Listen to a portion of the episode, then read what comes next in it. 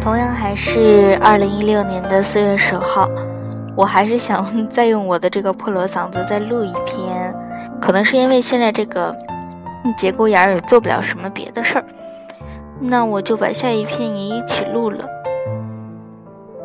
该是第十五篇，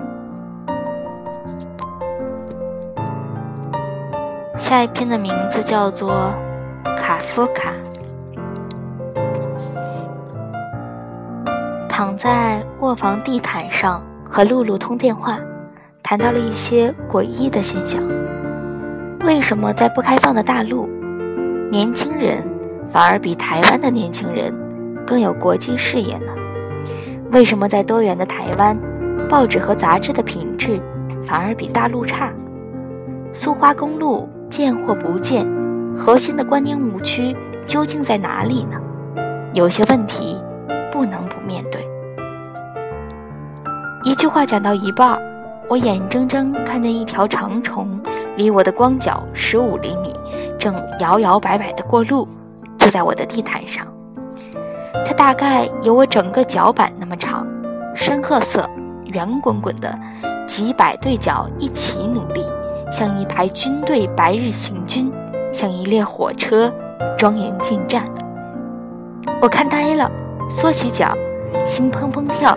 全身发麻，一直麻到了舌尖，语无伦次的挂掉了电话，脑子里一阵闪电。天哪，怎么办？怎么办？怎么办？该怎么办呢？我不惧蜘蛛、蝗虫，甚至很多人要尖叫的蟑螂和老鼠，我都可以拿出写文章的凛然正气，从容对付。但是蚯蚓、毛虫蛇、蜈蚣。水，啊，水蛭，任何长长软软的东西都使我心脏打结、脑子发晕、恶心感和恐惧感从脚板一路麻到了头盖骨。小时候，生物课本里凡有蛇的图片都被我遮起来。做了母亲以后，每走到一个城市，一定要带孩子去动物园。但是，到了爬虫类那一区。我会抵死不从，谁也不能让我进去。我相信有人在我体内植入了一种和亚当夏娃一样原始的晶片，让我对那些长长软软之徒有着非理性的恐惧。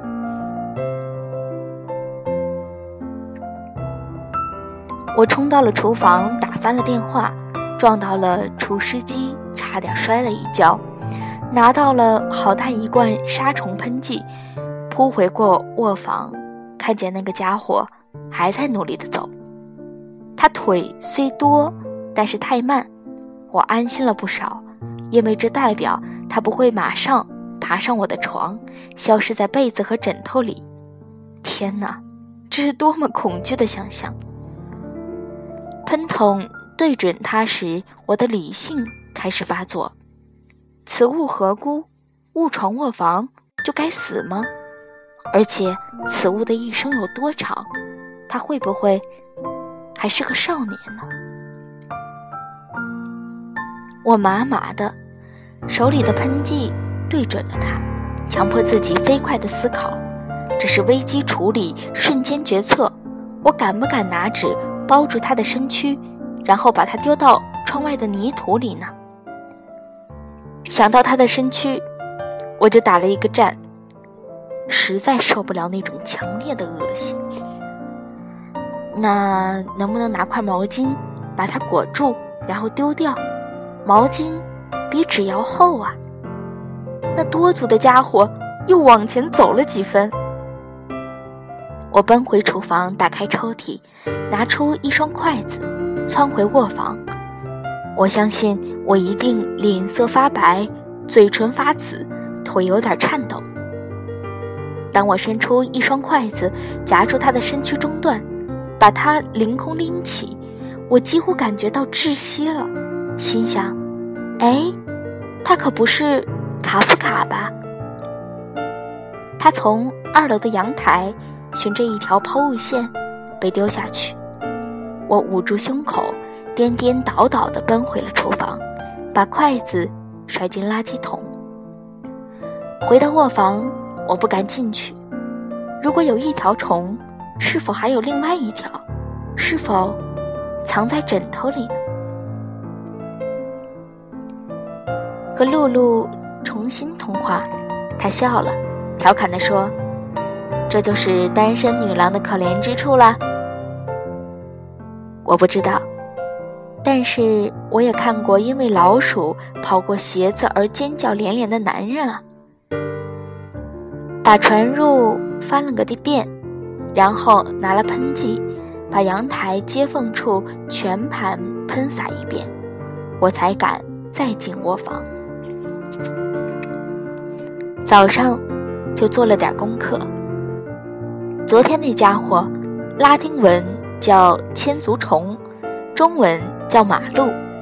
它不是蜈蚣，蜈蚣的拉丁文叫做百足虫，两者都不是昆虫，而是节肢节肢动物。马路慢，蜈蚣快。马路。马路的身体每节有两双脚，虽然没有千足，但是真的有一种马路有七百五十只脚。平常的马路有八十到四百只脚。我读得很仔细，马路的腹部有九至一百多节，或者是更多，因其肢节较短，仅能以足。做推行而行走而无法快速的运动。每一节腹肌上，除具两对步足外，亦有两对气孔、两个神经节以及两对心孔。马路之生殖，马路之生殖腺开口于第三节之腹腹面中央，行体内受精。雄体已位于第七节处只生殖角，传送精液进入到雌体。还有生殖腺和精液啊！这可怕的东西还真的有它自己的风情和生命呢。